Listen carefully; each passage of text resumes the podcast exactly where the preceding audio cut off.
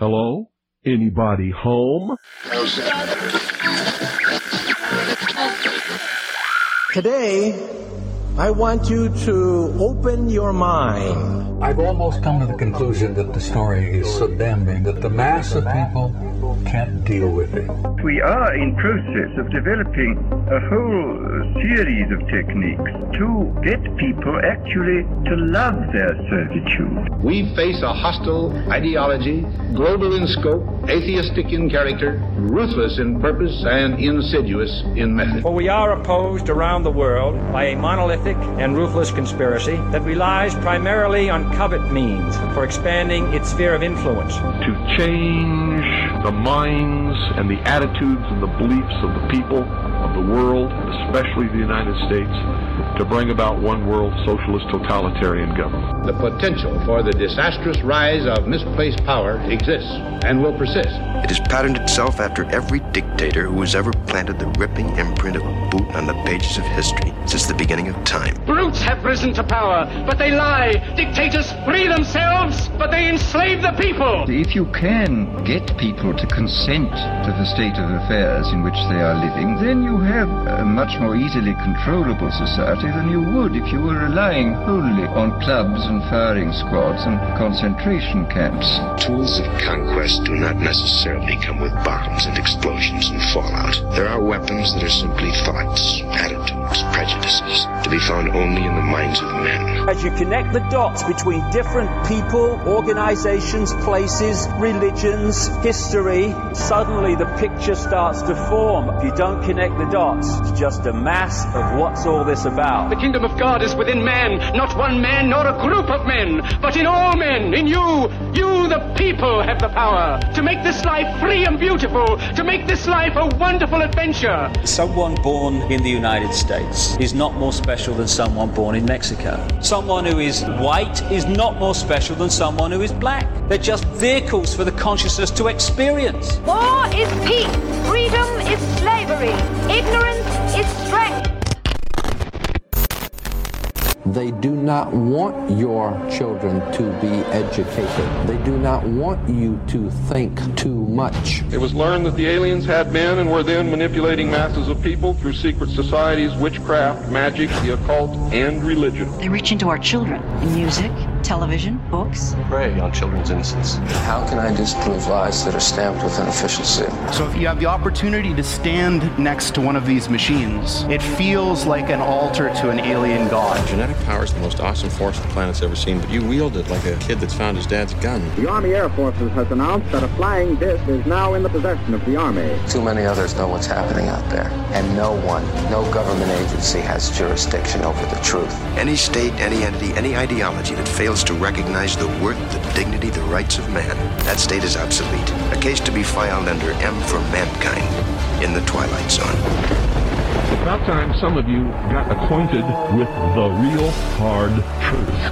It's the heart that says, I will not acquiesce. Across the gulf of space, intellects vast and cool and unsympathetic regarded our planet with envious eyes. Each of us, when separated, is always looking for our other half, and the desire and the pursuit of the whole is called love. Heart perception will change everything. Freedom is the privilege to be right. Freedom from the disasters of our mistakes.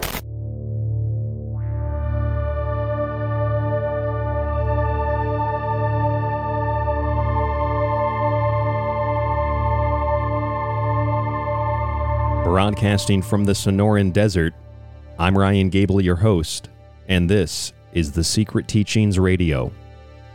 If you'd like to contact the show, as always, email us at rdgable@yahoo.com.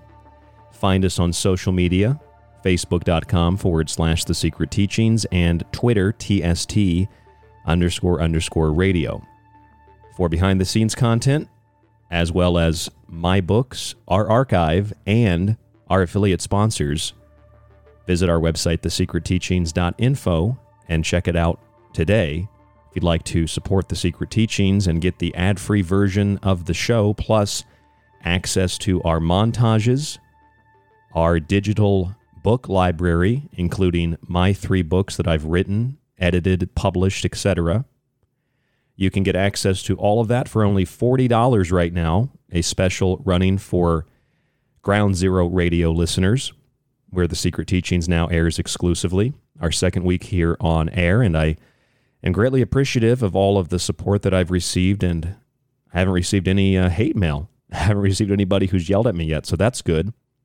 And I really appreciate the amount of people that have messaged me to tell me what they think of this show in a neutral and positive way. I really appreciate that, especially because we've covered such controversial subjects that are not typically talked about in late night radio.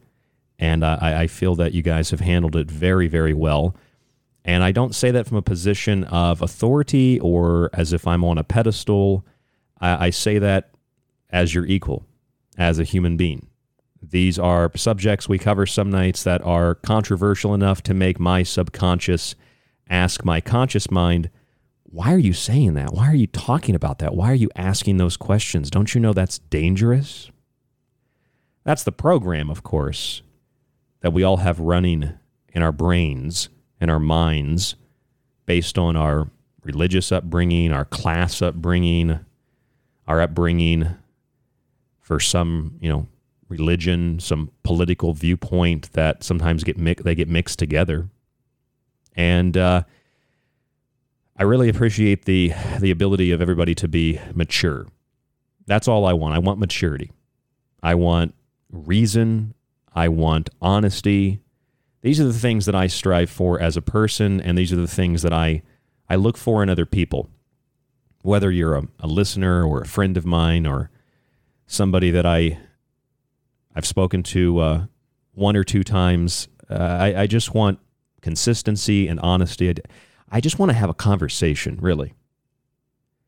And I really appreciate all of you who have, furthermore, supported this show, subscribed to the archive, bought a copy of one of my books.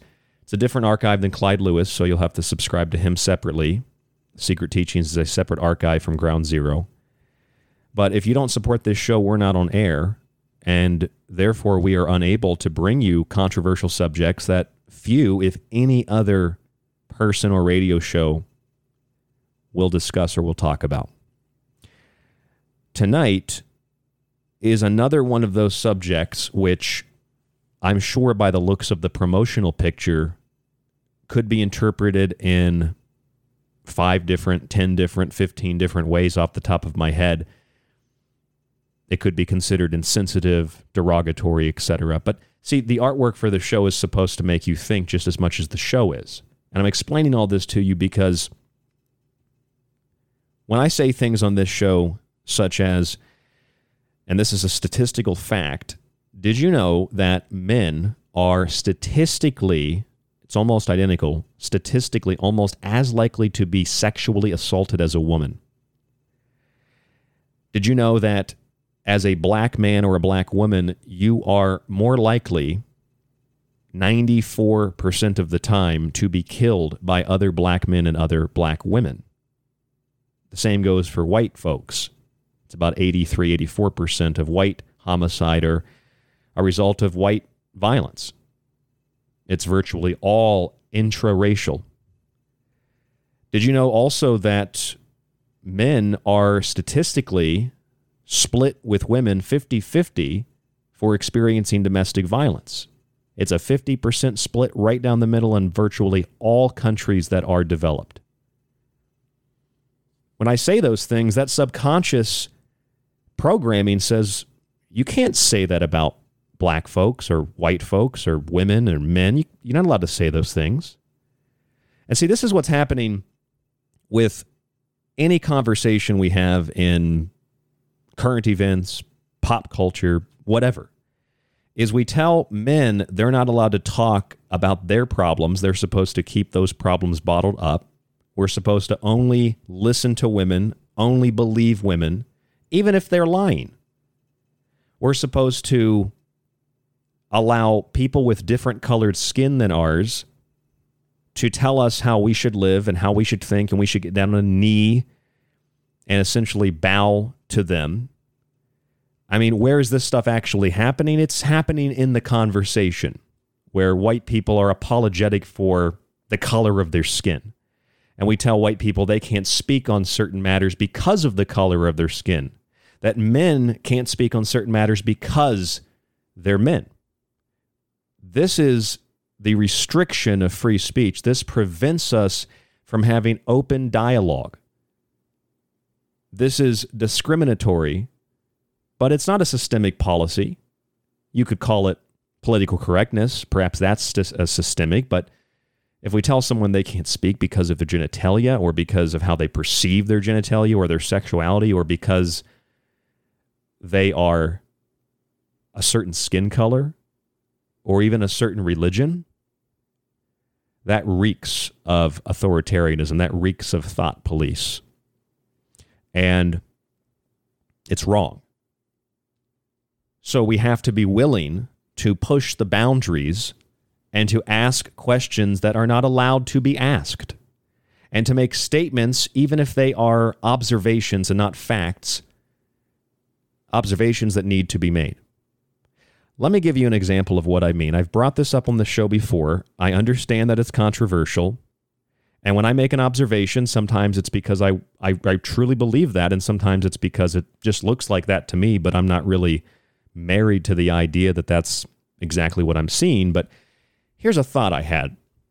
I've always thought that the Black Lives Matter group, which is, according to Patrisse Cullors, one of the founders, a Marxist group that intends, based on their own website publications, to dismantle, or they use the word disrupt, the Western prescribed family unit. They also use words like village and raising children in villages as part of a collective. So this is, in their own admitted words, Marxism filtering into a very strict form of collectivized communism. This is their own words. This is what they say. But it goes beyond that, because what does Black Lives Matter do? I've seen groups of Black Lives Matter protesters, and I've had other people who have seen this and told me, screaming at black police officers, and these BLM protesters are virtually all white, screaming at black police officers that they're the problem. I've seen black folks who don't support BLM, and they tell me they're terrified to even say anything because white people, along with some of their friends who might be black or darker skinned, will call them Uncle Toms. They'll make fun of them. They'll degrade them. I have a friend back in Rochester, New York, and she said, even in her community, in her black communities, an older black lady, she told me that when you speak in the community about getting a nicer place to live or getting out of the hood, that all the people that she knows, because she was trying to buy a house the last time I spoke to her, she said that everybody that she knew was just, you know, you're a sellout, you're a traitor to your own race, you might as well be white. And this woman's black as can be. And I said, why do you think that is? She said, because people want to be victims. They want to live in that perpetual victimhood. They want to collect their free stuff, and they don't want to take responsibility. And I said, that's exactly what I've been saying. So you're seeing the same thing firsthand. And it's a weird thing, because it almost borders on mind control, where if you're of a certain race or a certain sex, a certain gender, a certain identification, certain political view, you're not allowed to speak. You're not allowed to have a point of view, so much so that even within your own group, if you shut your mouth, you'd be accepted. But to ask questions that critique the status quo, even in your own group, you will be excommunicated. You're not a good black person. If you are Jewish and you say, I don't support the imperialist state of Israel, then suddenly you're anti-Semitic and you're, quote, a self-hating Jew. If you are white and you say, I'm okay being white, I've never really thought about it, but I'm okay being white, suddenly you're a racist and you're a slave owner. That's what's projected onto you. And that is so patently false, so absurd, so nonsensical, so asinine, that it is truly stressful to me that I must sit here this evening and share my point of view on this subject with you. Because if you go back to those white people screaming at black police officers as a microcosm of the macrocosm, you might think of the Ku Klux Klan. I firmly believe, prove me wrong, I don't care, but in the same vein, at least, I firmly believe that BLM is the KKK. There's a difference, though, of course. The KKK were mostly white Democrat politicians who harassed and terrorized black folks, but they also harassed and terrorized white folks who did not support the idea that blacks were property or that blacks belong to whites or in the idea of white supremacy. And BLM does a very, very, very similar thing. Even if you go to the historychannel.com, it'll tell you that the Ku Klux Klan waged an underground campaign of intimidation and violence directed at white and black Republican leaders. That's a quote from history.com. BLM does the same thing. They just do it slightly different.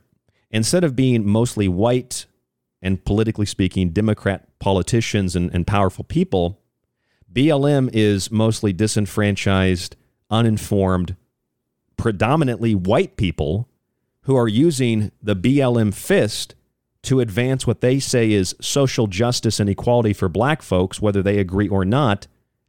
So you basically have a bunch of white people talking for black folks, even if those black folks are police officers and they have a good job and they've been successful in life. That doesn't matter. They need to be drawn back down to the place in which they belong, according to BLM, and that is servitude to this ideology. So while BLM goes after white and black people for disagreeing, the KKK went after black and white people for disagreeing that blacks were property, that blacks were slaves, and that blacks were inherently inferior to whites. Did you know that thousands of white people were lynched? There's a historical record from the Tuskegee Institute recording between 1882 and 1968, there were 3,446 black folks that were lynched. There were also 1,297 white folks that were lynched. Now, that's a dramatically different story than what we've been led to believe in the media, that black people only are lynched, when in fact, white people were lynched at about 1 out of every 4 lynchings. Now, you don't have to think that that's important or significant, but here's the thing that really intrigues me. If we have a single person historically who is white, who spoke in abolition of slavery, for example, then we should be able to compare and contrast that with the idea that all white people are bad because less than 1%, around 1% of the population at any given time owned physical property in human beings that were of dark skin. If I'm guilty because of my skin color, because of something someone who I'm not even related to did to someone else I'm not related to, then because someone else I'm also not related to who has the same color skin as me, who spoke in abolition of that abhorrent practice of slavery, I should at least be given that out. Or should I still be blamed for what a handful of people did historically because of the color of my skin? And see, this is the strange thing. There's a word that never gets used. It's called Samboism. Samboism is an act in which black folks embrace stereotypes and a servile attitude toward whites because it's part of the stereotyping in culture and society. But it strangely seems that today, white people are taking a similar view of themselves. This is what I call white Samboism. Instead of black people seeing white people as kings and emperors and masters, we now see black people as kings and queens, and we wish to become subservient to them in some form of misappropriation of social justice. This is, again, white Samboism. And since some argue that a single white slaveholder means that all whites are guilty, then by logical deduction, we may declare that a single white abolitionist is cause for the abolition of white guilt. See, here's the thing that they won't tell you. Slavery has been the conditional state of existence for virtually all people throughout all of human history, not just in the United States. However, in the United States, such a human atrocity, such a stain on the human race, was long ago cleansed by much suffering, war, and bloodshed of both blacks and whites. Remember, white people were lynched alongside of black people for refusing to participate in the ideology of white supremacy. Just the idea that blacks were property, white people were lynched because they held those beliefs. And I ask you, is that something you've ever heard before? Because it's very well documented. Have you ever heard that white people were lynched alongside of blacks? Have you ever thought that if somebody in the past with a certain color skin owning somebody else as a piece of property who has a different color skin, if that makes all people today guilty by skin pigmentation association, then don't you think that those members of Congress, members of the Senate, various politicians, business people, and just average white country folk who disagreed with the institution of slavery, who acted to abolish it long before Abraham Lincoln ever said, we're emancipating the slaves, don't you think that that would warrant a dissolving of that so-called white guilt?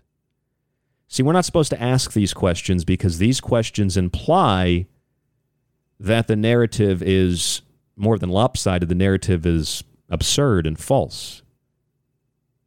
Doesn't make any sense. Slavery has been the conditional state of existence for virtually all people throughout the history of the world, and it still is to this day in large part. Israel, South Africa, large parts of any part of the world, South America, the Middle East, Asia, slaves are still a thing today. Look at Somalia. They make money on the slave trade today. And here in the United States, where it seems to be the only place people are concerned with this history, an atrocity that was long ago cleansed by the blood of both blacks and whites. Whites fought alongside of blacks and blacks alongside of whites to, in some respect, end the institution of slavery, but that's not what the Civil War was really about. We're going to talk about that tonight. And this is a bond that should unite cultures in acceptable harmony while allowing them to still maintain their history, independence, and, if by choice, seclusion and privacy. Because if a group of people feel more comfortable by themselves, and it's a white group of people, we say that's racism. But if a group of black people feel more comfortable by themselves, we say that that's okay and acceptable. It's a massive double standard.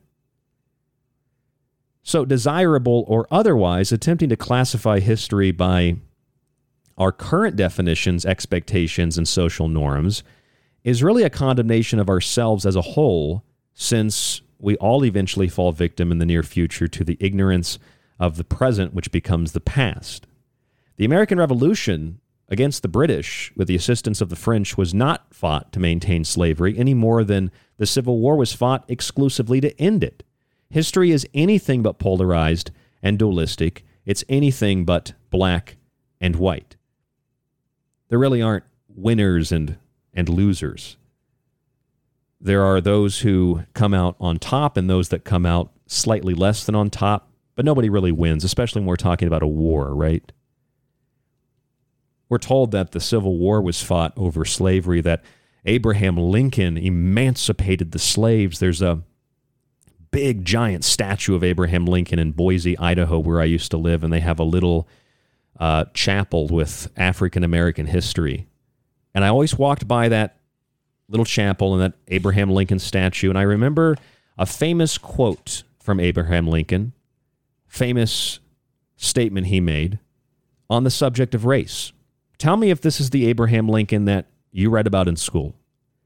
I will say then that I am not, nor ever have been, in favor of bringing about in any way the social and political equality of the white and black races. I, as much as any other man, am in favor of having the superior position assigned to the whites. In 1862, he proclaimed, quote, "My paramount object in this struggle is to save the Union." The struggle, the Civil War. "If I could save the Union without freeing the slaves, I would do it. If I could save it by freeing some and leaving others alone, I would also do that." The Civil War was not fought over slavery. It's a much more complex issue than that. Slavery was in the middle of what the main issue was. Sure, Southern states chose to secede because Northern states had moved to at least attempt to begin the process of abolition.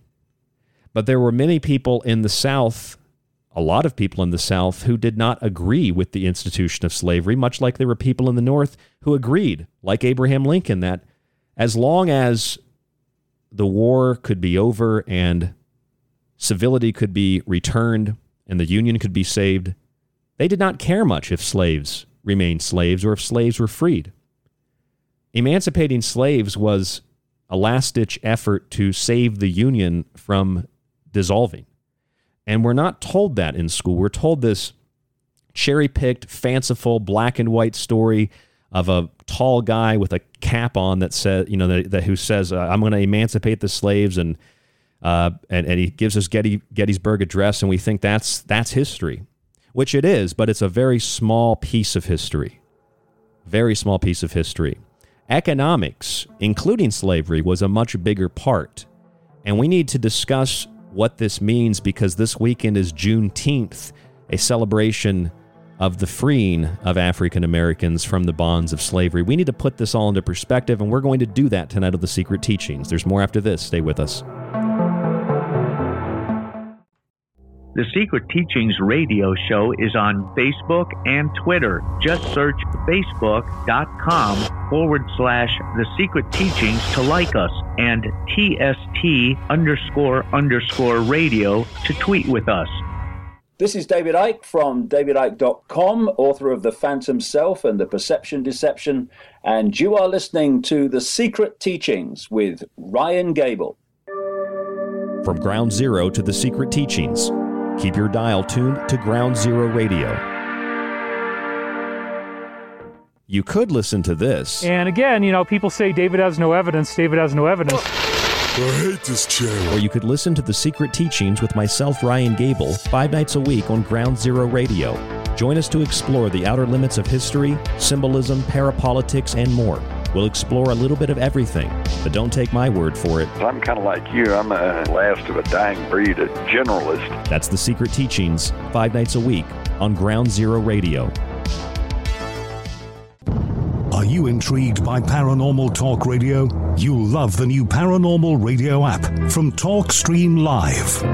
You'll find a great selection of talk shows covering UFOs, ghosts, strange phenomena, and much more. Download the Paranormal Radio app now and start listening to the very best in paranormal talk entertainment, including the network you're listening to right now, the Paranormal Radio app, free in Google Play and the iOS App Store.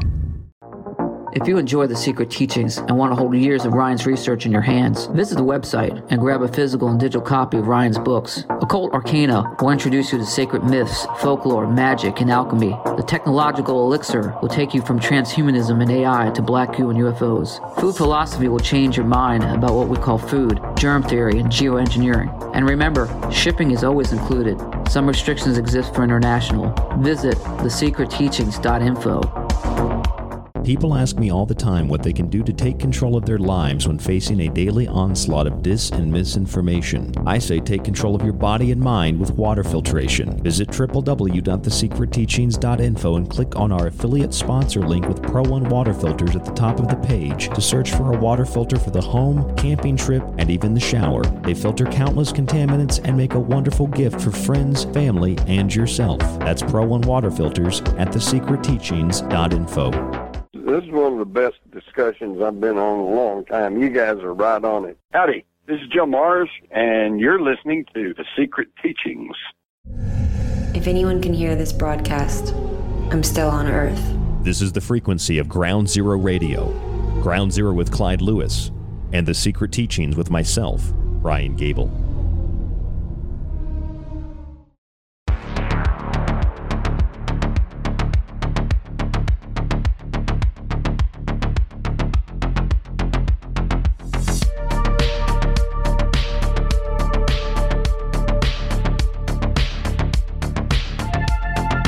I'm your host, Ryan Gable, and this is The Secret Teachings Radio. Samboism is an act in which black people embrace stereotypes and a servile attitude towards white people because it's part of the stereotype of the culture of society. And it would strangely seem today that white people are taking a similar view of themselves. This is what I call white Samboism, where white people are seeing black people as kings and queens while they are positioning themselves on a knee, in some cases quite literally, to be subservient in some misplaced sense, some misappropriation of social justice.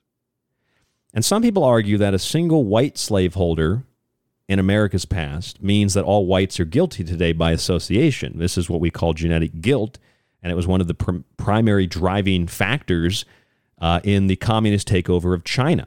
If your relatives were capitalists and nationalists, you were guilty by association genetically, genetic guilt.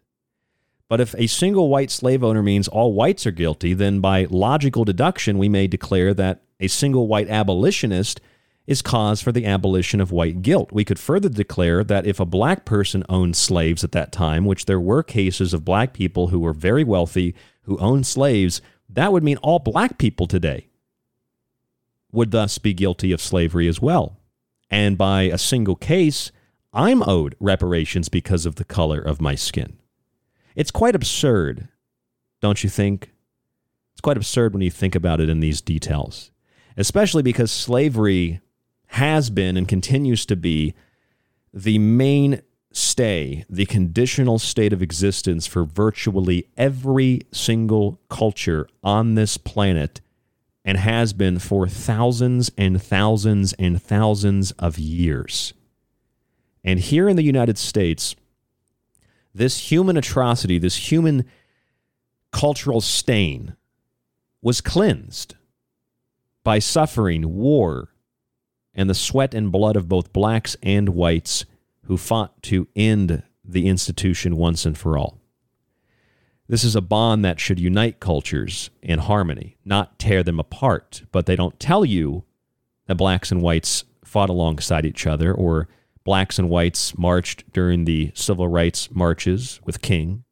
They don't tell you that of the 4,000 plus black people that have been lynched between 1880 and 1968, according to the Tuskegee Institute, about 4,000, maybe it's a little under 4,000, I think it's like 3,500. There were around 12 to 1,300 white people that were also lynched. Why were those white people lynched?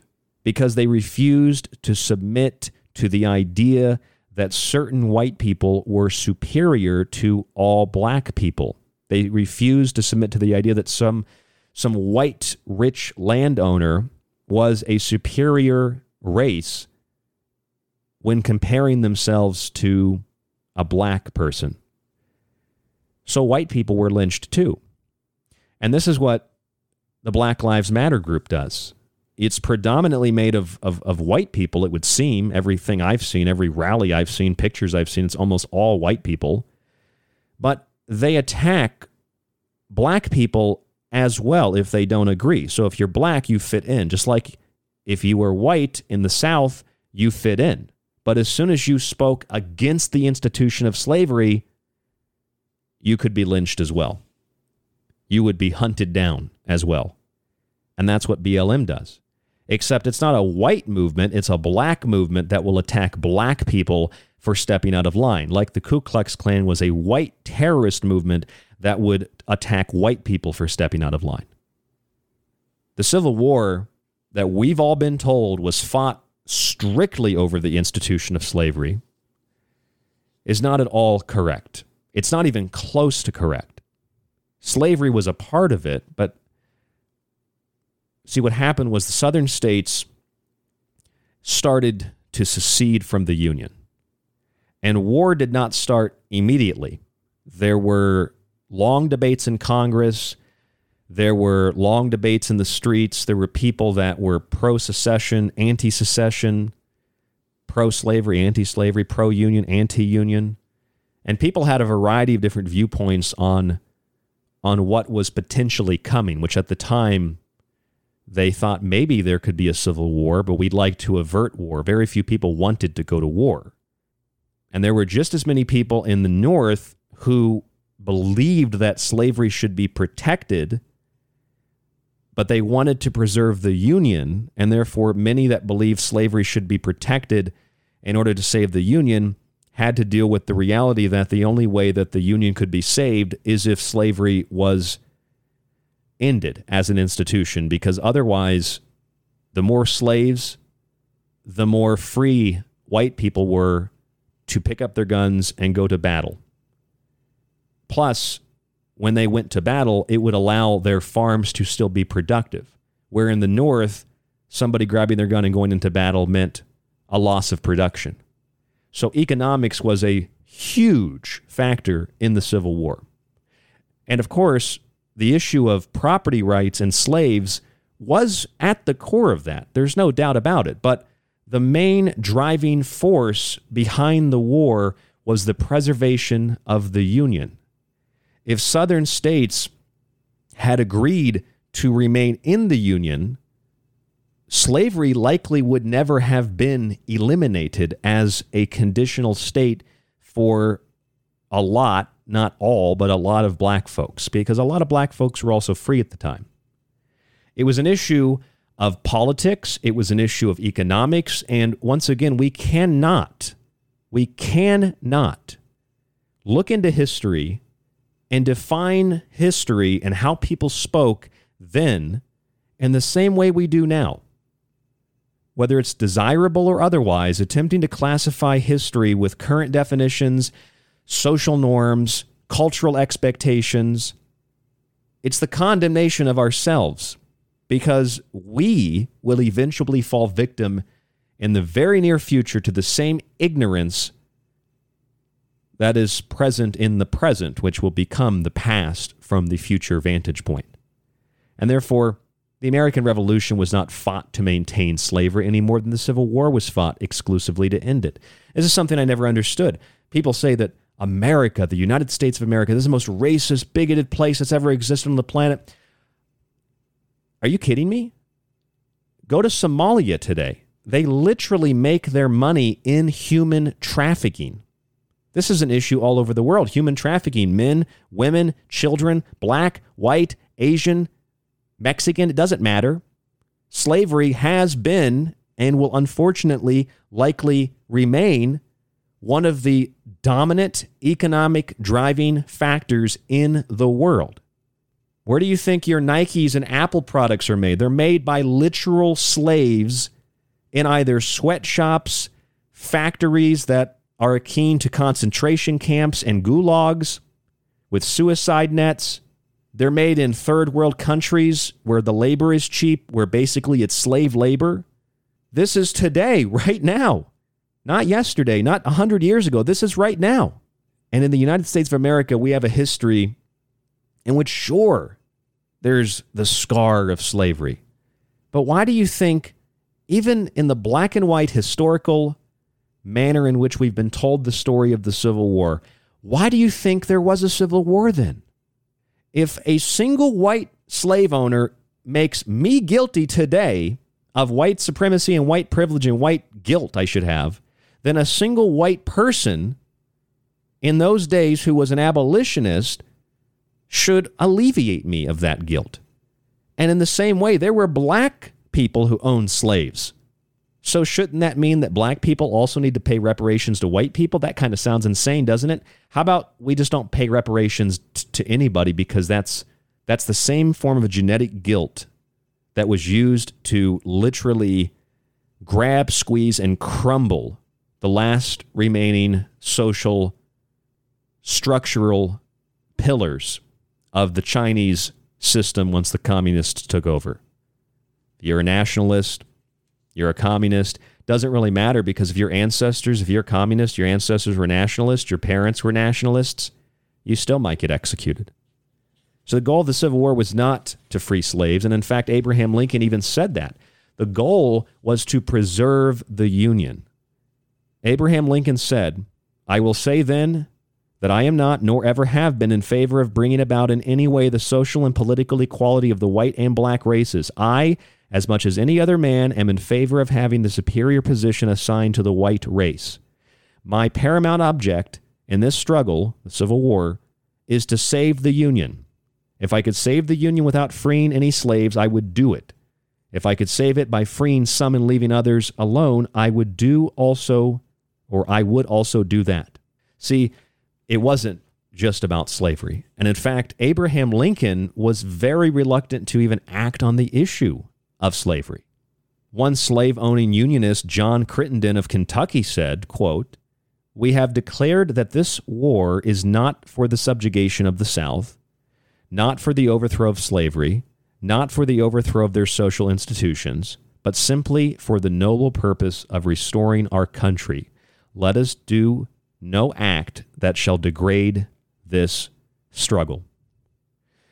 However, there were others in the North who did not want to see the institution of slavery persist. One corporal from Vermont is quoted as saying, quote, "We see plenty of slaves, and I am heartily sick of it, and God speed the time when the Negro shall be free and on his own side of the Atlantic." Well, that's interesting. By that quote, some people believed that slavery was abhorrent, but they wished to see black folks set free so they could be sent back to where they came from. That's not some xenophobic thing. These black people literally were African Americans. They were brought from Africa, right? And then certain people here in our country, in the United States, wanted to see them sent back to where they came from, because that's actually where they came from. It's not a derogatory statement. Others, like Jim Lane of Kansas, said, "I want to see, so soon as it can be done constitutionally, these two races separated, an ocean rolling between, that South America, the Elysium of the colored man, this, the asylum of the white." Now, you could say, well, that's racist, and maybe it is. That's not really the point. The point is, you would think, based on what we've been taught in history, the Civil War was about slavery. You either were pro-slavery or anti-slavery, and that's pretty much all that we've been told. But what we've learned so far is Abraham Lincoln was not in favor of equality between blacks and whites. Abraham Lincoln was also not a Democrat. He was a Republican. We also know that Abraham Lincoln used emancipation as the final card to dismantle the economic powerhouse of the South.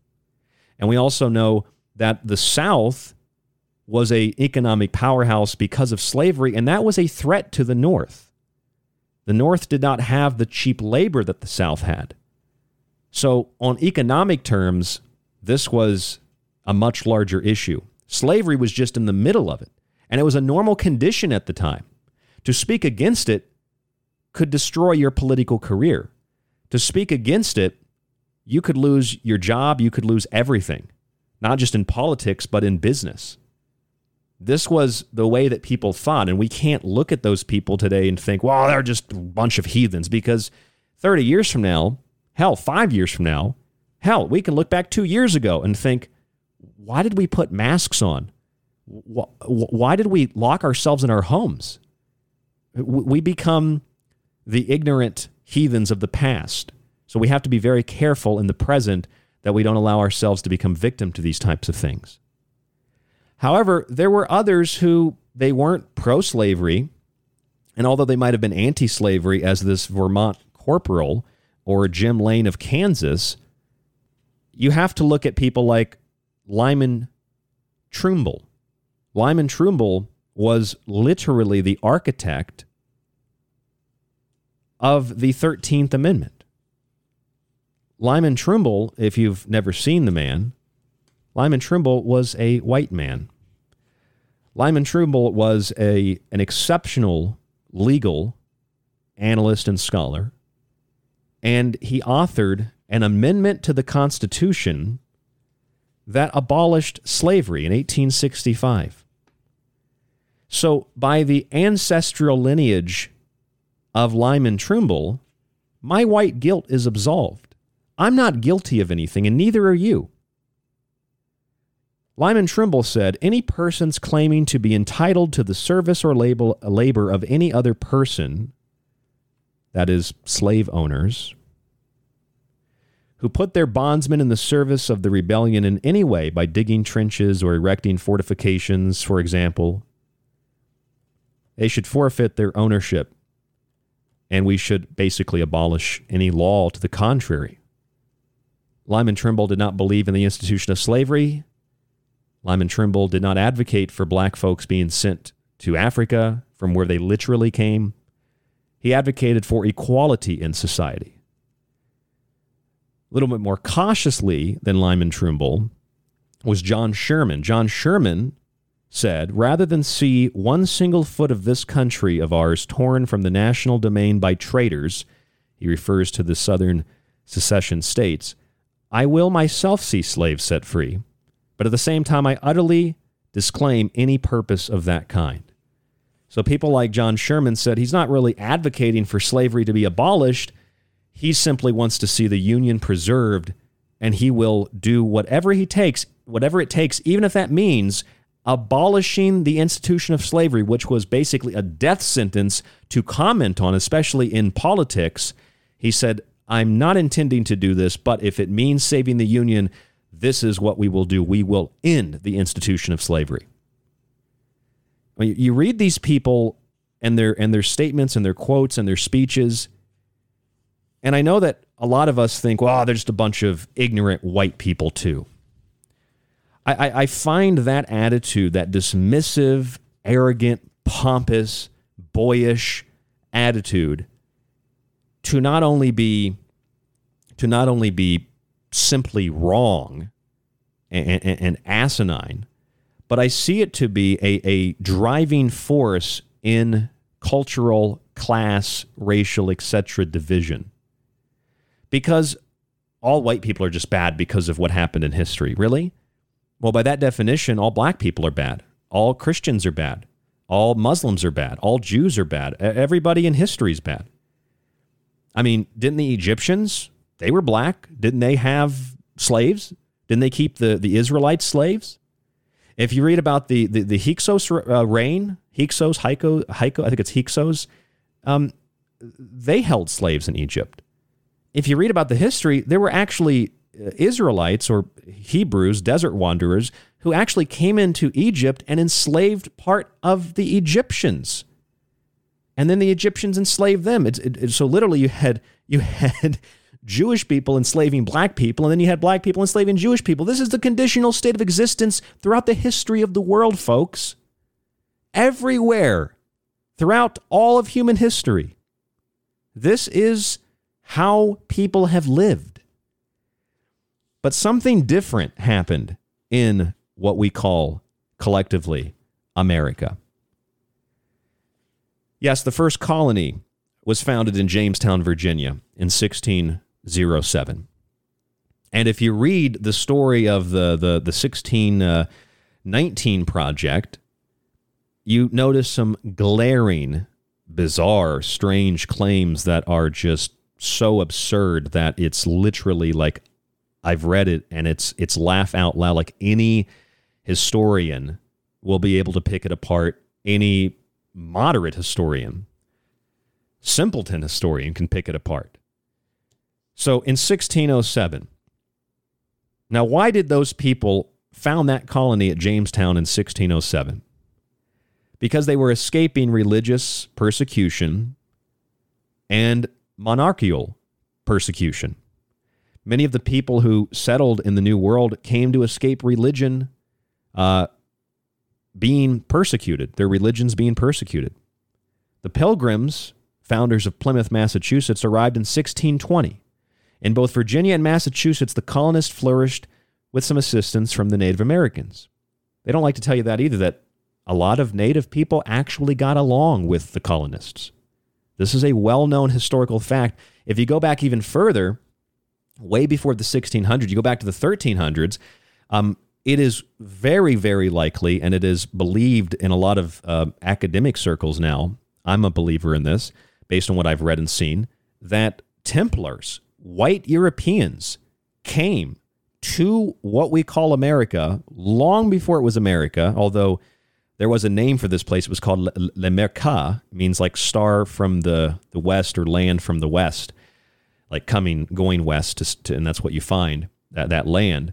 And there's also a South American name. I mean, it's South America. It's America. There's a bunch of different names. America Vespucci, right? That's supposedly part of the name. So there's a lot of different rewrites of history. But you had white Europeans coming here, and they made contracts, they made deals, they made relationships, they made families with the natives. Those white European Templars that came here.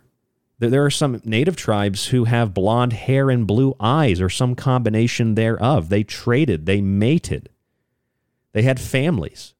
And you know, people say, well, they were raping and taking, you know, women, and there was no rights for any. It's like, okay, you understand that's for all intents and purposes how the entire world worked. White people did not invent that. Neither did black people or native people. That's how the world has always worked. But if you go back far enough, look at the Essene community thousands of years ago. The true Jesus Christ was supposedly an Essene, and that community professed that women and men were equal. So this is not a new idea that civil rights and social justice is finally figuring out. This is something that has been going on since the time of Christ. Groups, including the Templars later, understood this, that they held the feminine in great respect. So here's my question. You know that whole January 6th thing? They say, oh, it's an insurrection. Let me go to the dictionary. Let me find the word insurrection and let me read it. You go to the dictionary, find the word insurrection and read it. An insurrection, by definition, is when you attempt to overthrow the government. It's a violent uprising against an authority. You would think in order to process and organize a violent uprising against government, you would need guns, some kinds of weapons, right? Not just Trump flags. So hysteria, yes. So hysteria and emotionally driven reflex responses to crowd controls and where the mob is going, sure, but not an insurrection. And in the same way, those colonists in Jamestown, those colonists in Plymouth, if they had intended to bring slavery to this new land, don't you think they would have brought slaves with them? If the goal was to create a new slave colony, they would have probably brought slaves with them. Why did it take from the first settlement at Jamestown, the first colony, why did it take 12 years for the first African Americans to arrive here intentionally to become slaves? Even the original 1619 project, when you read it, the woman that wrote it is like, it came as a surprise, this boat. Well, if they intended to make it a slave colony, how did the boat carrying slaves come as a surprise? Wouldn't they have been expecting it? Wouldn't they have brought black folks over on these ships to begin with? No, because it was the conditional state of human beings at the time as it is today. Ask the Uyghurs. Ask those people in Somalia. Ask the Palestinians. There's different forms of slavery. And this needs to be hammered down. This needs to be rolled out. We need to have this discussion. And I hope that tonight you understand sincerely where I am coming from and you understand the point that I am trying to make. I'm not trying to get you to believe something. I'm not dismissing slavery. It's fine. It's asinine when people suggest that. What I'm saying is Samboism is the act where black people embrace stereotypes in a servile attitude towards whites. And now we have white people that are doing the same towards blacks in some misappropriation, some misdirected sense of social justice.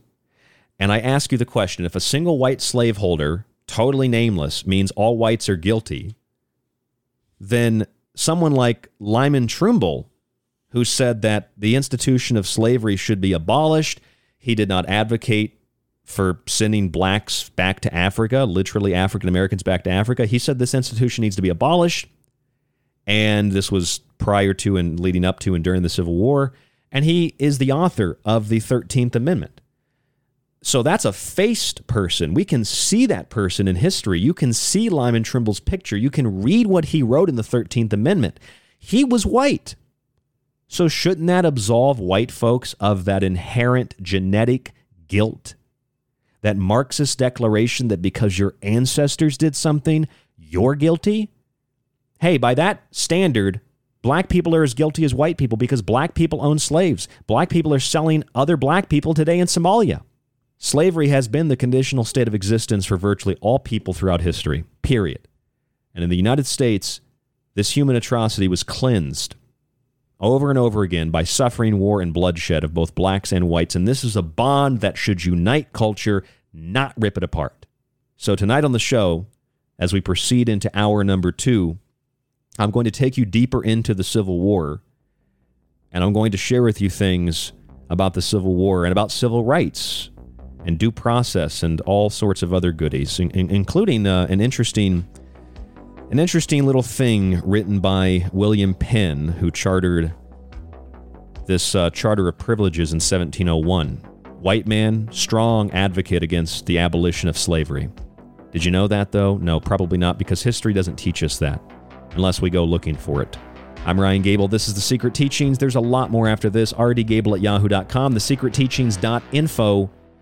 www.thesecretteachings.info is the website. Please subscribe. Please buy one of my books. It's a separate archive from Clyde Lewis. When you support us, we stay on air. It's $40 for a year. Go check it out today. Donate as friends and family on PayPal. We'll get your account set up, and you can get into the archive and listen to all of our shows after they air. Download and stream them. The montages, my digital books as well.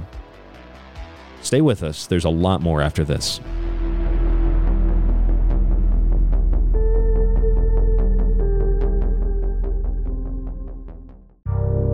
You are listening to The Secret Teachings.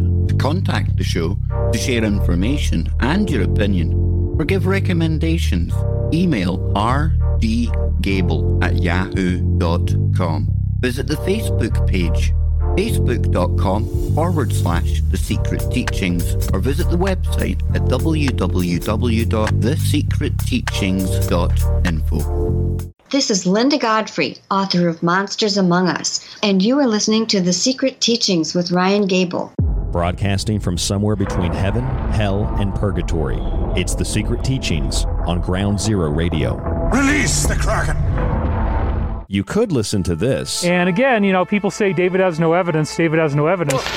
I hate this channel. Or you could listen to The Secret Teachings with myself, Ryan Gable, 5 nights a week on Ground Zero Radio. Join us to explore the outer limits of history, symbolism, parapolitics, and more. We'll explore a little bit of everything, but don't take my word for it. I'm kind of like you. I'm a last of a dying breed, a generalist. That's The Secret Teachings, 5 nights a week on Ground Zero Radio.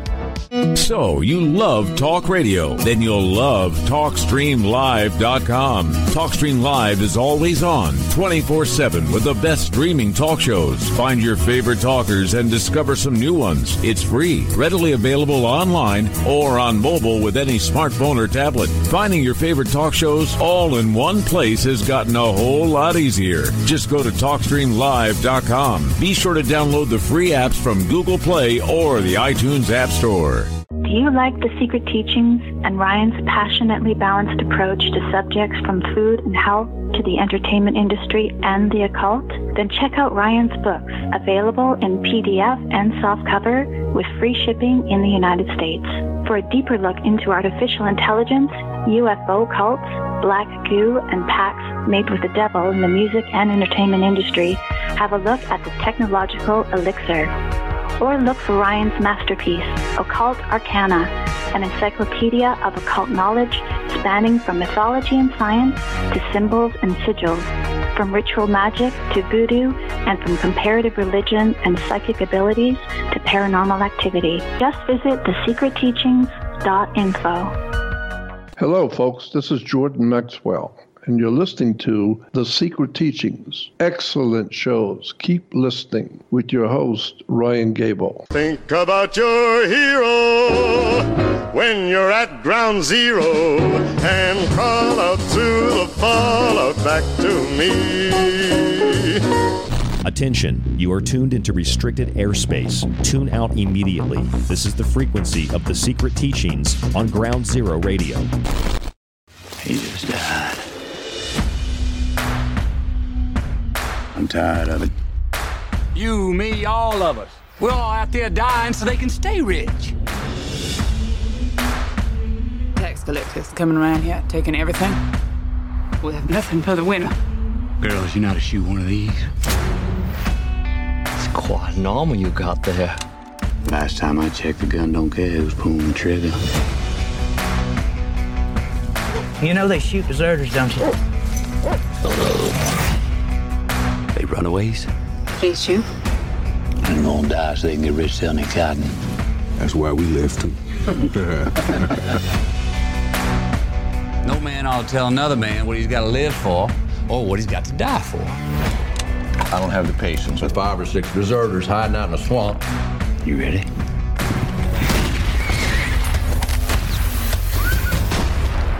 Just hang 'em.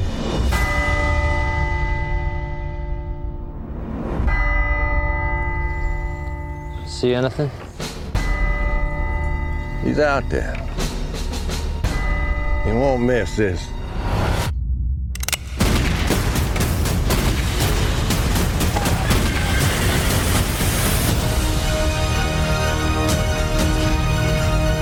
This fight's for our children and their children's children. From this day forward, we declare the land north of the Pascagoula Swamps to be a free state of Jones. They're poor farmers, deserters, who, frankly, sir, don't have much to lose. The winds are shifting. And you can't fight it this time. I'm Ryan Gable. There's plenty left to fight for. And this is the Secret Teachings Radio, Monday through Friday here on Ground Zero Radio. Tonight, I've titled the show White Samboism. For those of you who don't know, Samboism is an act in which black folks or actual African Americans from Africa embrace stereotypes that other cultures see them as. And they specifically take on a stereotype that makes them servile toward white people. Some people think that's a very derogatory term and certainly implies as such. But it's strange because today it seems like white people are taking a similar view of themselves, seeing all black people as kings and queens while they remain subservient to a misappropriation and a misunderstood form of social justice. Some people argue that a single white slaveholder who is nameless and faceless means that all white people are guilty today in a form of Marxist genetic guilt, that if your ancestors are capitalists, you must also be guilty of capitalism and nationalism, even if you are a good member of the Communist Party of China. So, by logical deduction, we may declare that a single white abolitionist is cause for the abolition of white guilt as well. And there are plenty of them that we can name and we can put a face to, including the author of the 13th Amendment, which abolished the institution of slavery. Lyman Trumbull believed that slavery was abhorrent, and he fought to end the institution of slavery and, again, wrote the 13th Amendment. Others, like John Sherman, was a little bit more cautious, but he stated, rather than see one single foot of this country of ours torn from the national domain by traitors, I will myself see slaves set free, but at the same time I utterly disclaim any purpose of that kind. We have to understand that at the time, making a statement in opposition to slavery, even an implication of such, by action or speech or debate or any of the thing of the sort, was indicative of the times. You would be either attacked verbally or physically. You could lose your position in power. You could say goodbye to your political career, say goodbye to your business connections. Slavery was protected because of powerful, wealthy owners. in the same way that many institutions today that we disagree with, we don't like income taxes, we don't maybe like the Federal Reserve, but what much can we do about it? These are powerful, small groups of people that have society in a vice. And that's what slavery was. You notice that when people do really bad things, it's kind of like Batman. People do really bad things. Batman still has a code. You don't kill, but you're pushed to the brink of having to become as evil as those things that you fight. You either live long enough to see yourself become the villain or you die a hero. And history is ripe with this.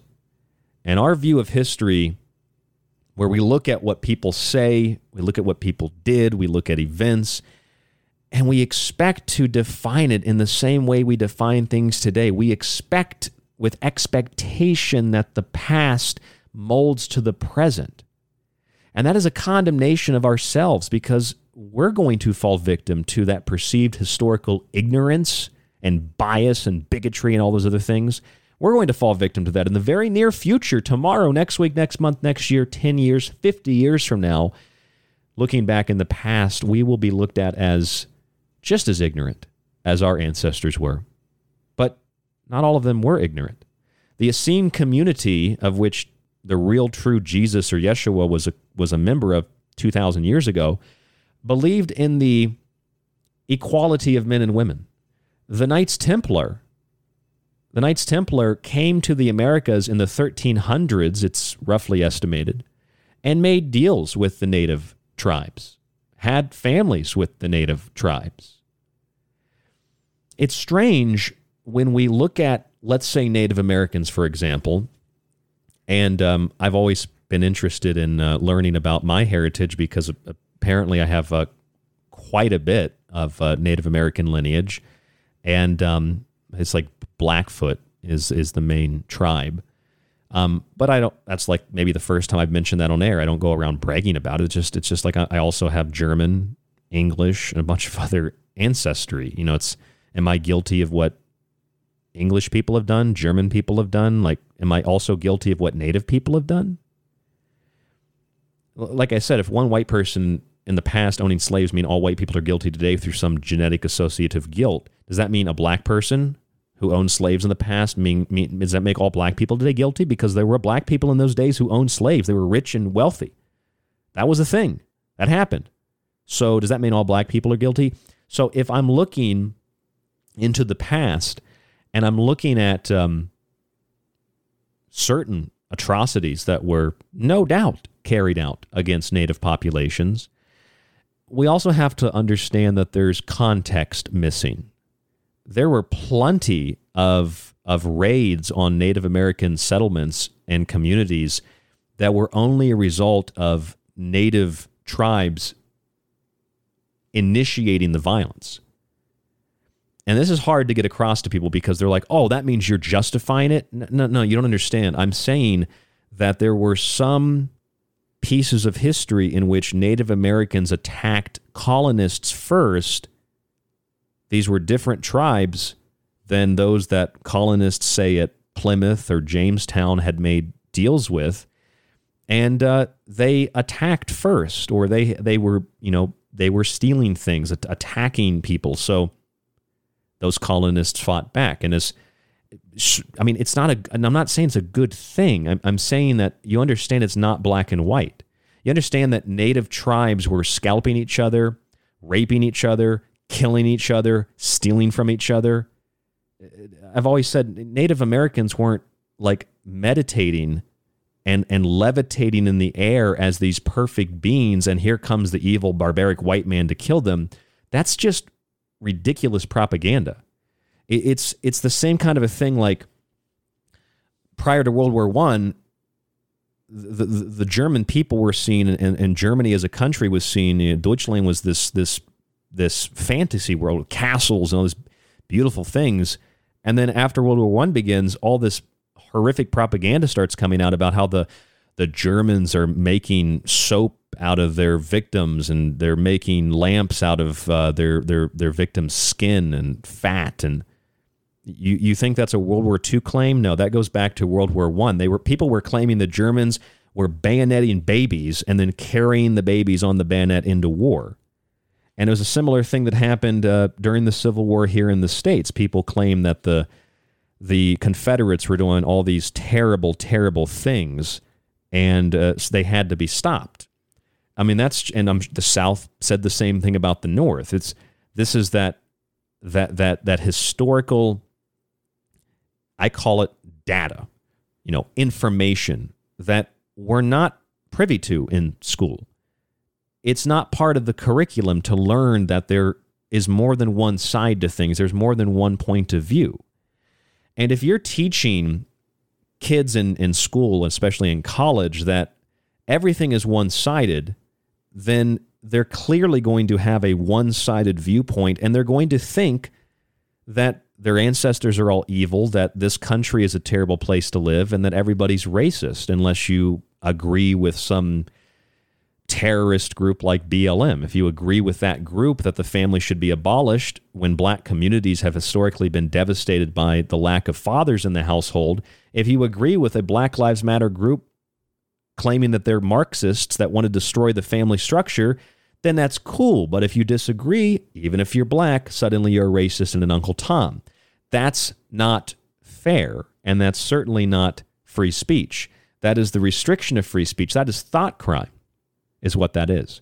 Men can't speak about certain issues. White people can't speak about certain issues. Hell, there are certain things that any group can't speak about. If you speak about Israel, even if you're Jewish, they call you a self-hating Jew. Everything is reduced to this black and white fallacy. You're either with us or you're with the terrorists. And history is not that simplistic. It's not that easy to break down. In fact, Abraham Lincoln, for example, Abraham Lincoln was a conservative, more like a moderate at the time. He was not a Democrat. And his goal was to save the Union. It was not to emancipate slaves. And he even said this: "I will say then that I am not, nor ever have been, in favor of bringing about in any way the social and political equality of the white and black races." He said that in 1858. 4 years later, he said, "My paramount object in this struggle, the Civil War, is to save the Union. If I could save the Union without freeing any slaves, I would do it. If I could save it by freeing some and leaving others alone, I would also do that." So people like Lincoln used slavery as a political tool to defeat the South. In the same way that there were plenty of people like Jim Lane of Kansas, who said, "I want to see, quote, I want to see, so soon as it can be done constitutionally, these two races separated, an ocean rolling between them." In other words, he wanted to see the institution of slavery ended so that these slaves could be sent back to where they were taken from. You can call that, "Oh, it's xenophobic." You don't understand the context of what's being said here. To say something like that in those days was considered heresy. To some, it was considered treason, enough to secede from the Union and to dissolve the Union entirely. To say something in those days, even like that, was considered an assault on this powerful group of wealthy landowners who had slaves. And you understand that whether you agree with it or not, slaves at the time were considered property. Yes, I agree. They're human beings. They're not property. I get that. But at the time, that's not what people thought.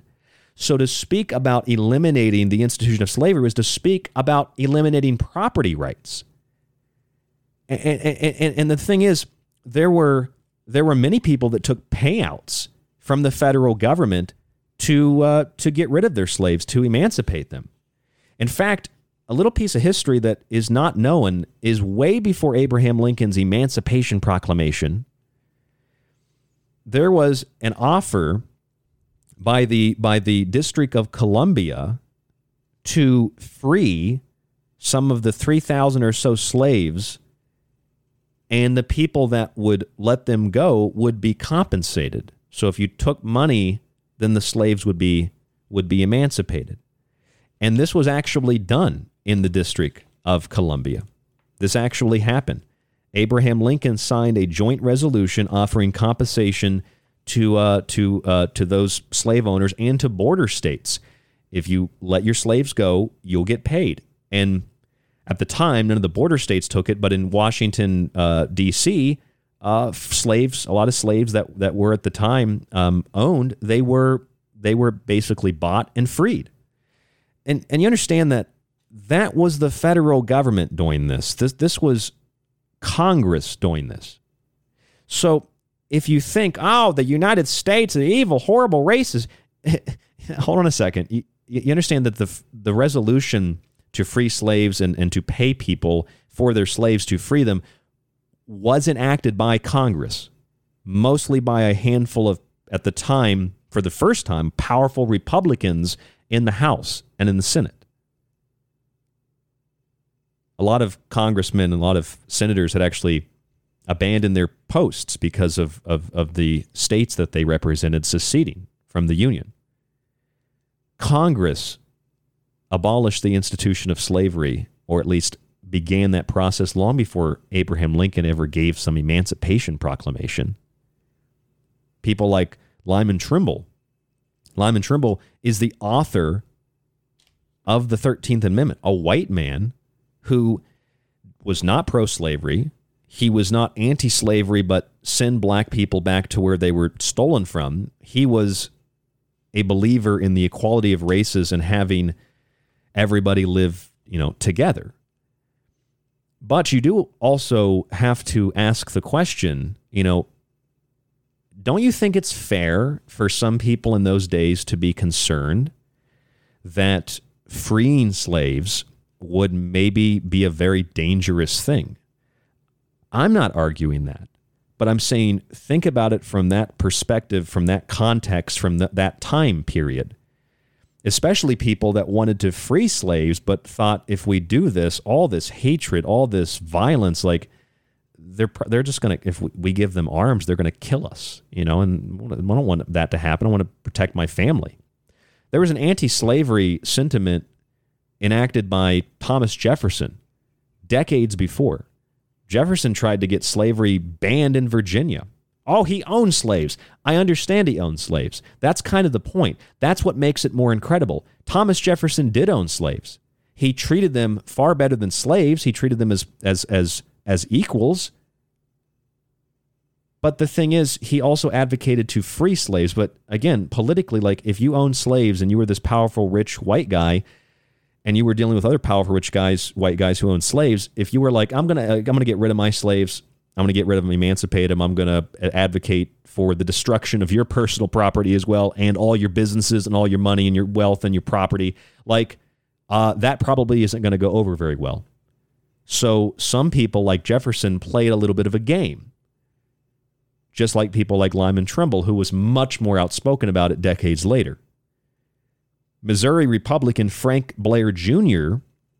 is a really fascinating quote by this member of Congress, Frank Blair Jr. Here's what he said. He said, quote, "We could not emancipate the slaves of the South and maintain them in the condition of free men upon the soil of these United States without the presence of an immense army sufficient to prevent the white race from re-enslaving the black, and by waging a constant war upon the people of our race for the protection of the black race."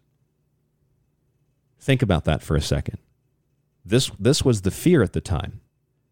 Even if we freed the slaves, we'd have to have immense military power, immense federal power to prevent, quote, the white race from re-enslaving the black, end quote. And also from the waging of a war on other white people by white people to protect black people. This was a fear at the time, and this is something that you're not taught in history class. The month was April. When Congress voted to end slavery in the District of Columbia. Congress voted by 2-1 in both houses to free the capital slaves in the first outright act of emancipation by the federal government in the nation's history. Did you learn that in history class? Congress both houses voted to end slavery in the District of Columbia, where they had direct authority to legislate without the Constitution being argued and debated over. They freed those slaves in the District of Columbia. Now, again, the Civil War was not fought directly over slavery. It was fought over property rights slavery. But as Abraham Lincoln said, and many others said, they wished to see the Union preserved. They wished to see the Union preserved because the same issue came up before and during the Civil War that came up during the Constitutional Convention. And that was the issue of, what rights, if any, do slaves have? And if slaves have no rights, if black people have no rights, then how is it that Southern states could count them as people for representation in the House of Representatives? So this little thing happened called the Three-Fifths Compromise. And people say, well, the Three-Fifths Compromise, oh my God, it's actually in the Constitution. It's racist.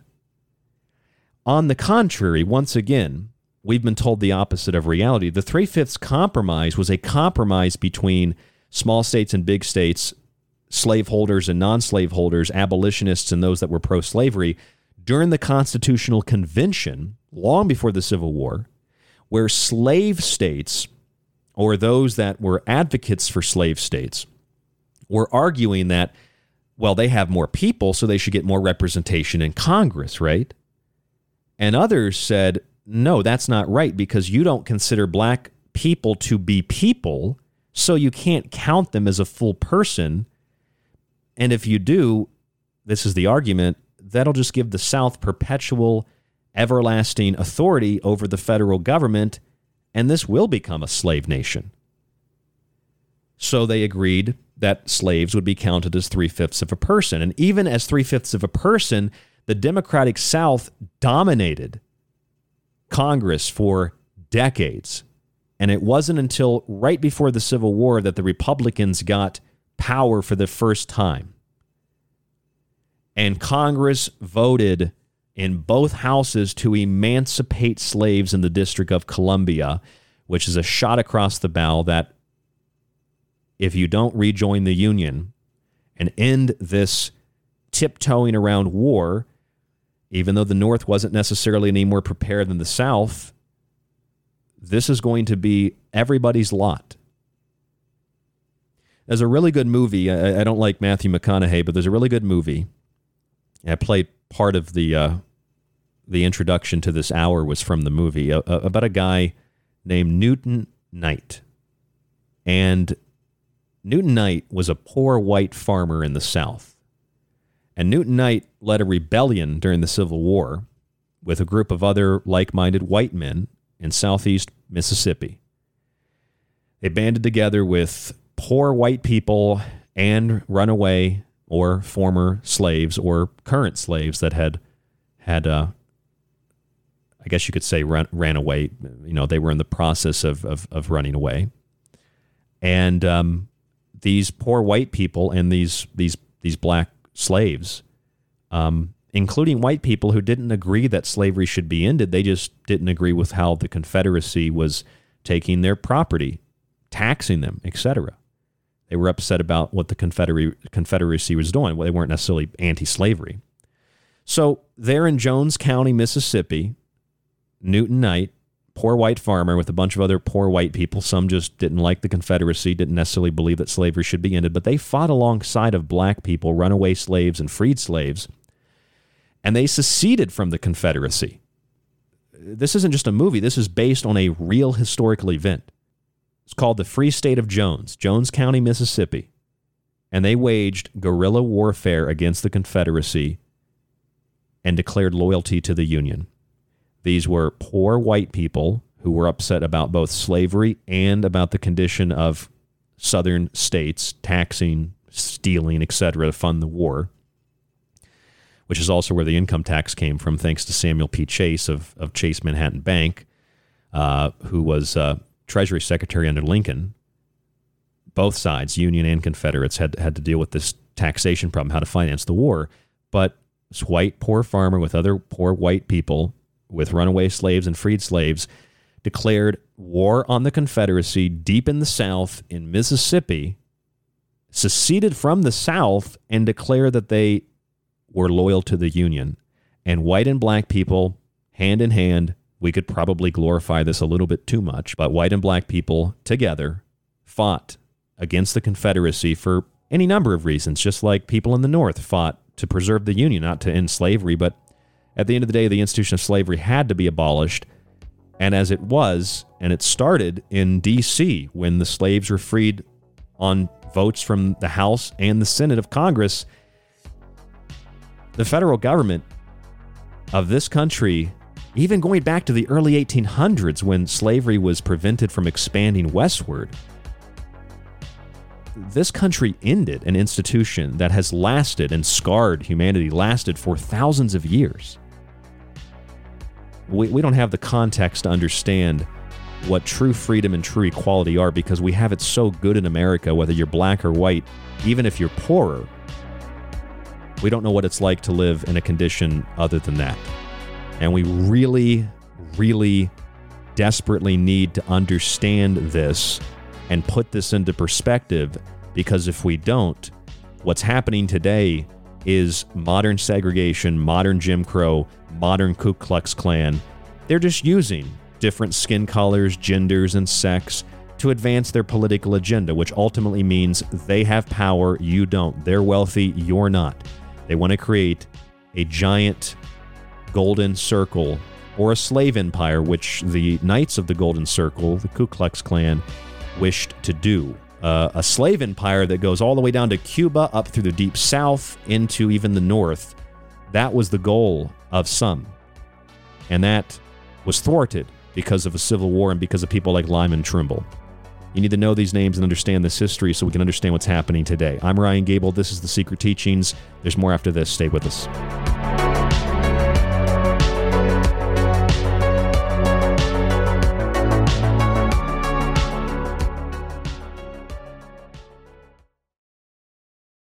Listening to The Secret Teachings. For more information on the show or to contact Ryan, visit thesecretteachings.info or email Ryan at rdgable@yahoo.com. Hey, this is John Pizzi at johnpizzi.com, and I'm here with Ryan Gable from The Secret Teachings. It's The Secret Teachings, one of the homes of the original Super Bowl analysis, airing exclusively 5 nights a week on Ground Zero Radio. If you're interested in all things that include the occult, from witchcraft to voodoo, and from mythology to alchemy, then why not check out the book Occult Arcana, complete with hundreds of beautiful images. Maybe you want to look at technology, black goo, UFOs, and demonic pacts made in the entertainment industry. Check out The Technological Elixir, Black Goo, Transhumanism, and Invoking AI. Or if that's not enough and you want a practical look at food, lifestyles, and ingredients, even those in your pet food, with free solutions to better health, then check out Food Philosophy. All three of these books are available in softcover or PDF at www.thesecretteachings.info. That's where you can read reviews, see pictures, and even order yours today. Are you intrigued by Paranormal Talk Radio? You'll love the new Paranormal Radio app from TalkStream Live. You'll find a great selection of talk shows covering UFOs, ghosts, strange phenomena, and much more. Download the Paranormal Radio app now and start listening to the very best in paranormal talk entertainment, including the network you're listening to right now, the Paranormal Radio app, free in Google Play and the iOS App Store. You could listen to this. And again, you know, people say David has no evidence, David has no evidence. I hate this channel. Or you could listen to The Secret Teachings with myself, Ryan Gable, 5 nights a week on Ground Zero Radio. Join us to explore the outer limits of history, symbolism, parapolitics, and more. We'll explore a little bit of everything, but don't take my word for it. I'm kind of like you. I'm the last of a dying breed, a generalist. That's The Secret Teachings, 5 nights a week on Ground Zero Radio. This is Ken. Kev Baker of The Kev Baker Show, and you're listening to The Secret Teachings with Ryan Gable. Broadcasting from somewhere between the normal and abnormal. A collection of question marks. No reason, no explanation. Just a prolonged nightmare in which fear, loneliness, and the unexplainable walk hand in hand through the shadows. It's The Secret Teachings on Ground Zero Radio.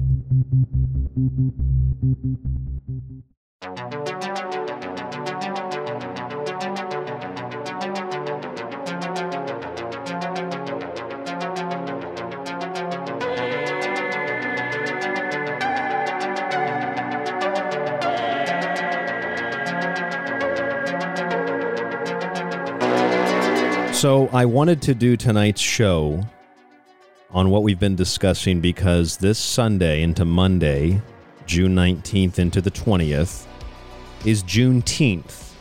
Juneteenth is a federal holiday in the United States commemorating emancipation of enslaved African Americans. It's also observed for celebrating African American culture. It originated in Galveston, Texas, and it's been celebrated in different parts of the country since 1865. Juneteenth. Now, I have to think, even if it's temporarily, that Juneteenth today is certainly not the Juneteenth of 50 years ago or 100 years ago. That's just a thought that I have, because Juneteenth today is, I guess it's okay to celebrate the emancipation of slavery if you're black or if you're white. What's weird to me is that white people, and I'm not saying all white people, just a handful of white people. I'm not trying to put people into categories here. I'm just, because of the subject, I have to literally say black and white. But it's weird that white people today seem to be taking this Samboistic view of themselves, where they put themselves under a random black person, and I don't know if it's because they honestly believe that they're guilty of something and that the person that they're figuratively or literally kneeling to has had something done by them. I don't know. Is it a misunderstanding of social justice, a misappropriation of social justice? What is it? I don't get why white people feel guilt. Why do you feel guilty? What did you do? I don't understand how black people feel as if they're being oppressed. What is oppressing you? Oh, what cops? You know, they go after black people. I've been arrested. I've gone to the back of a squad car before. Oh, but if you were black, this would have happened. Well, how about this? If you're a man, black or white, you will spend more time in prison if you commit the same crime as a woman and the same crime to the same degree as the woman, white or black. What I don't understand is, I'm not a Republican or a Democrat. I'm more of a libertarian, sort of, but not really, but sort of. And I don't understand how people said Donald Trump was a racist when Donald Trump gave nonviolent drug offenders, predominantly black, a second chance when they were put there by the Democratic Party and Joe Biden in the 90s. I'm not saying George Bush Sr. was any better. George Bush and the Reagan administration, they ran the war on drugs. I interviewed Freeway Ricky Ross, the real Rick Ross, not the rapper who went to college and worked as a prison guard. The real Rick Ross, who was involved in selling and distributing drugs to the tune of millions, tens of millions of dollars, essentially for the federal government. And Freeway Rick Ross, again, the real Rick Ross, he's been on the show 3 times. I haven't talked to that guy forever. I guarantee you he doesn't remember me, but I remember interviewing him, and I talked to him about the war on drugs, and there's clearly there was a systemic attempt to degrade, demean, and demoralize, and to destroy black communities through the distribution of things like cocaine in mostly the inner city. There's no doubt about that. There's no doubt that there was an intention to destroy black communities furthermore, with weaponized hip-hop. Because hip-hop is not a... I know a lot of people hate hip-hop, but hip-hop is a really beautiful art form. I'm not talking about gangster rap and like Lil Jon and the East Side Boys and the Ying Yang Twins. I'm talking about like real, true hip-hop. It's an art form. It's poetry. It's beautiful. It's not the same as like hoes and stuff like that, which you're going to find in every other form of music. Rock music, country music. They just use different words. It's the same kind of thing. So there's no doubt that music has been used to create this cultural stereotype of the black man or the black woman. And black people that listen to that and portray those stereotypes, there's a name for that. It's called Samboism. And I know that a lot of white people are creating their own form of Samboism today. Talk about appropriation. They're appropriating the targeting of black communities for themselves because, I'm actually a victim of my own ancestry, so I'll kneel to you, Black King, and I'll do what you want me to do, Black King. And I just don't get that. And I think it was the rapper Bryson Gray. He said, black people call themselves kings, but as soon as something happens that doesn't go their way, they blame the white man. I think we could say the same thing about Native Americans.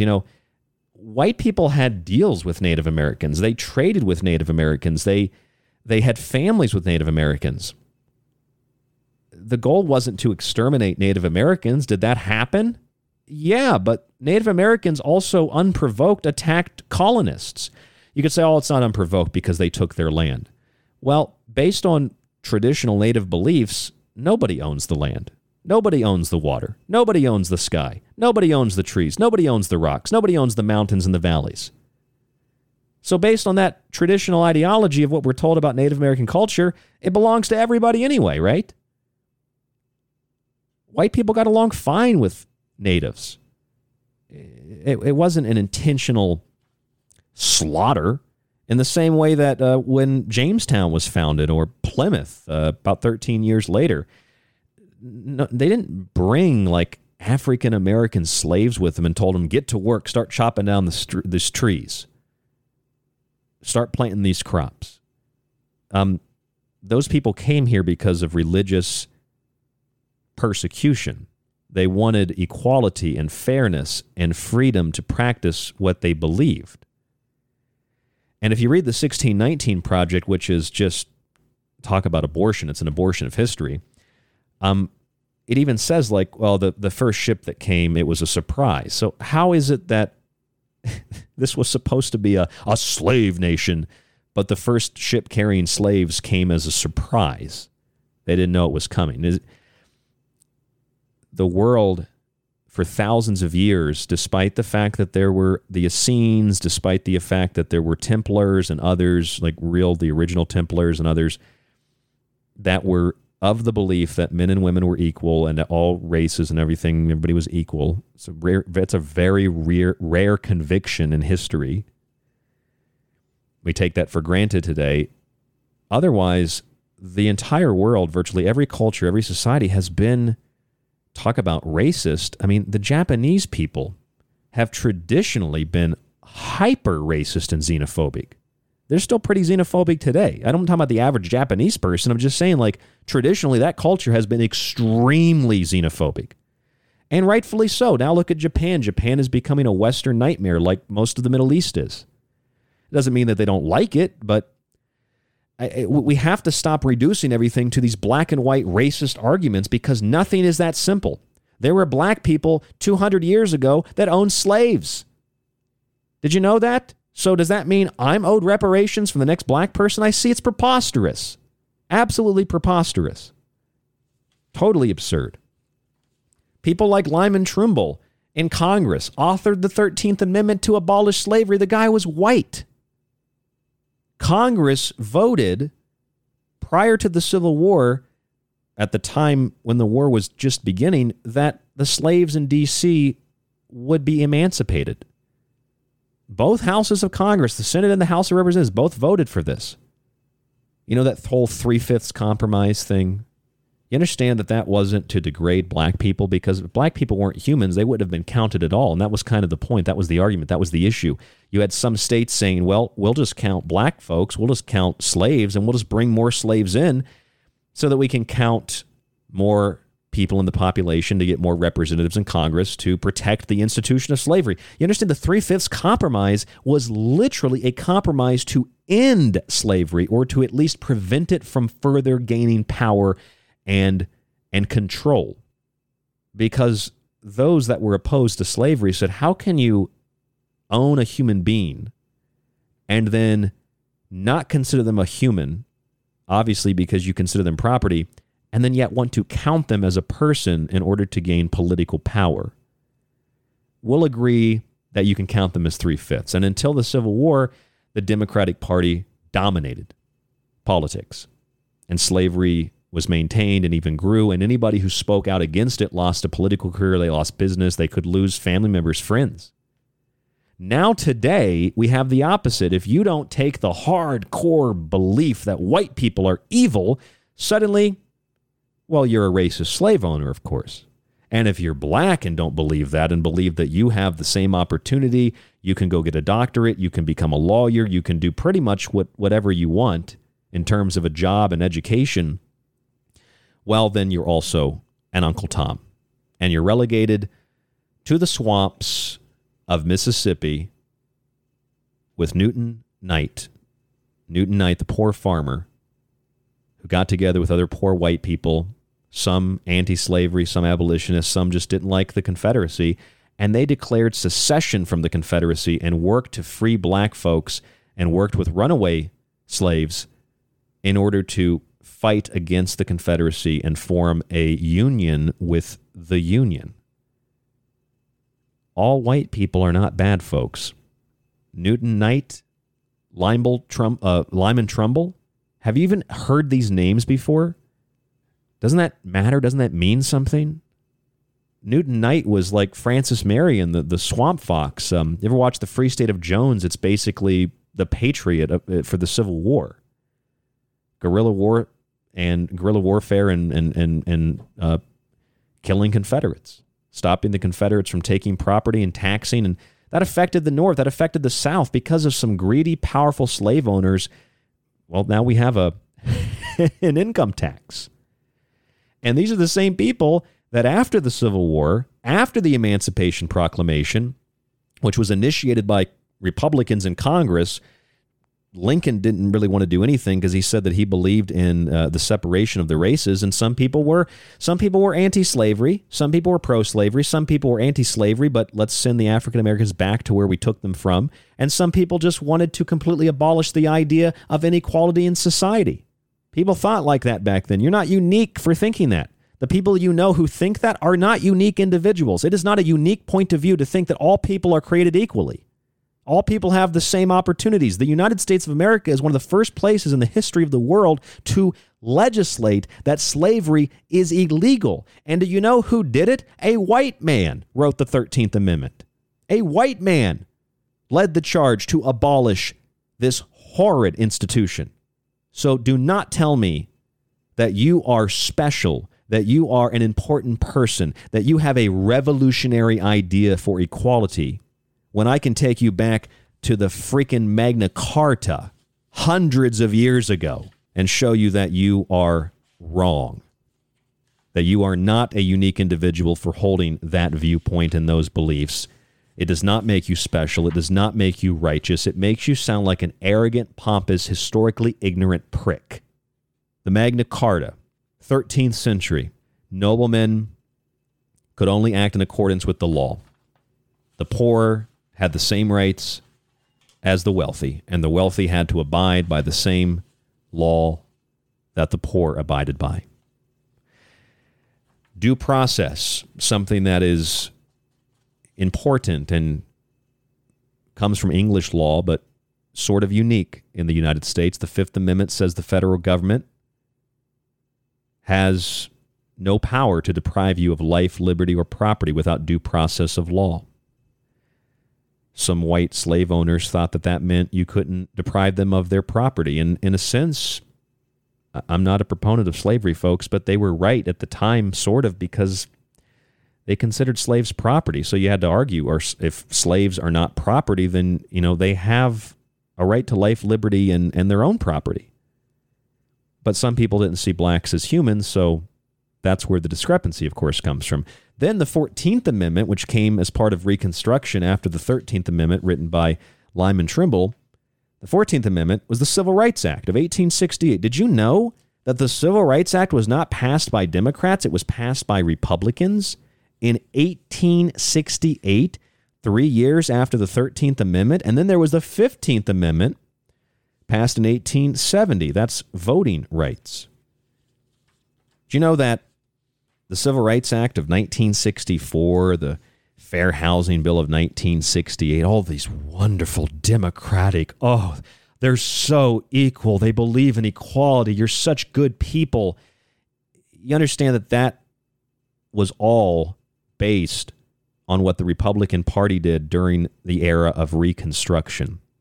Desegregation, anti-discrimination laws relied on the notion that blacks were not slaves and freedom could be secured through the abolition of slavery in 1865, written by a white man in Congress named Lyman Trimble, which was one of the most outspoken abolitionists who believed in the equality of both races, contrary even to what the Republican president Abraham Lincoln, who gets all the credit, believed. There should be a statue of Lyman Trumbull in Boise, Idaho, next to the Black History Museum, not a statue of Abraham Lincoln. There should be a statue of Lyman Trumbull, not Abraham Lincoln, because Abraham Lincoln was more of a moderate who didn't really want to do anything about it because he would offend other political points of view. The Civil Rights Act of 1964, the Fair Housing Bill of 1968, both based on the 14th Amendment, the original Civil Rights Act. The Voting Rights Act of 1965 was based on the 15th Amendment, which was the original Voting Rights Act of 1870. So think about it for a second. The Civil Rights Act of 1964, the Fair Housing Bill of 1968, and the Voting Rights Act of 1965 were just copy and pasted from the 14th and 15th Amendments. The 14th Amendment was a Civil Rights Act, and the Voting Rights Act was the 15th Amendment. And they were passed by Republicans almost exclusively. So then you get this, all the parties changed. Well, black people initially voted Republican after the war when they got a right to vote. But if you watch The Free State of Jones, they have this nice dramatization to show that when black people went to vote with their white, their white brothers, the Democrats in charge said, "We ain't got no Republican tickets. You can't vote because we know that you're going to vote us out of power. We ain't got no Republican tickets, boy. So you're going to have to wait a long, long, long time to vote. We don't care if it's the law." You can say, oh, that's the Republican Party because they changed sides, but it kind of sounds like what the Democratic Party does today, doesn't it? It kind of sounds like you either support Black Lives Matter or you're racist. It kind of sounds like you vote Democrat or you ain't black. Parties never changed sides, but people started voting for different parties because the Democratic Party promised free stuff. They created a new plantation where black people would be given just enough to get by, if that, kept in the slums, in the ghettos, in the hoods, and drilled with this ideology that you can do whatever you want, whenever you want. You are no longer a slave, but you have to live in this condition, and we'll give you just enough so you don't really have to work as long as you keep voting to put us in power. A resubjugation of the black race by a powerful elite white class. And this is what Missouri Republican Frank Blair Jr. warned about. He said, we cannot have emancipation of the slaves. Why? Because if we did that, we would also need the, quote, presence of an immense army sufficient to keep or sufficient to prevent the white race from re-enslaving the black, and by waging a constant war upon the people of our race for the protection of the black race. This guy knew this. This Frank Blair Jr., this Missouri Republican, knew this over 100 years ago, that if we don't have people to stop these powerful, rich, arrogant, ignorant, white people from enslaving blacks, they would continue to do it, regardless of what the law says. And furthermore, they would wage a war on white people. This is what he said, Frank Blair Jr. By waging a constant war upon the people of our race, white people, for the protection of the black race. This is precisely what social justice movements do today. And they'll also attack you if you're black, which is what the Ku Klux Klan did, which came into power after the Civil War, mostly made of Democratic politicians. And they not only went after black people, they also went after white people who disagreed. A white terrorist group who attacked black people, but also targeted whites if they disagreed. BLM, although they might not be as violent as the Ku Klux Klan, their ideology is very similar. They are mostly blacks that, well, they're not really, they're actually mostly white, but they go after white people for being white. But if you're black and you don't agree, well, you might not be lynched, but you certainly are socially and culturally assassinated. You know that there were 3,500 black people lynched from 1862 to 1968. Of those 3,400, 3,500 black folks, they were accompanied by about 1,300 white folks who were lynched. Did I mention that Lyman Trumbull wrote the 13th Amendment? A white man wrote the amendment to abolish slavery.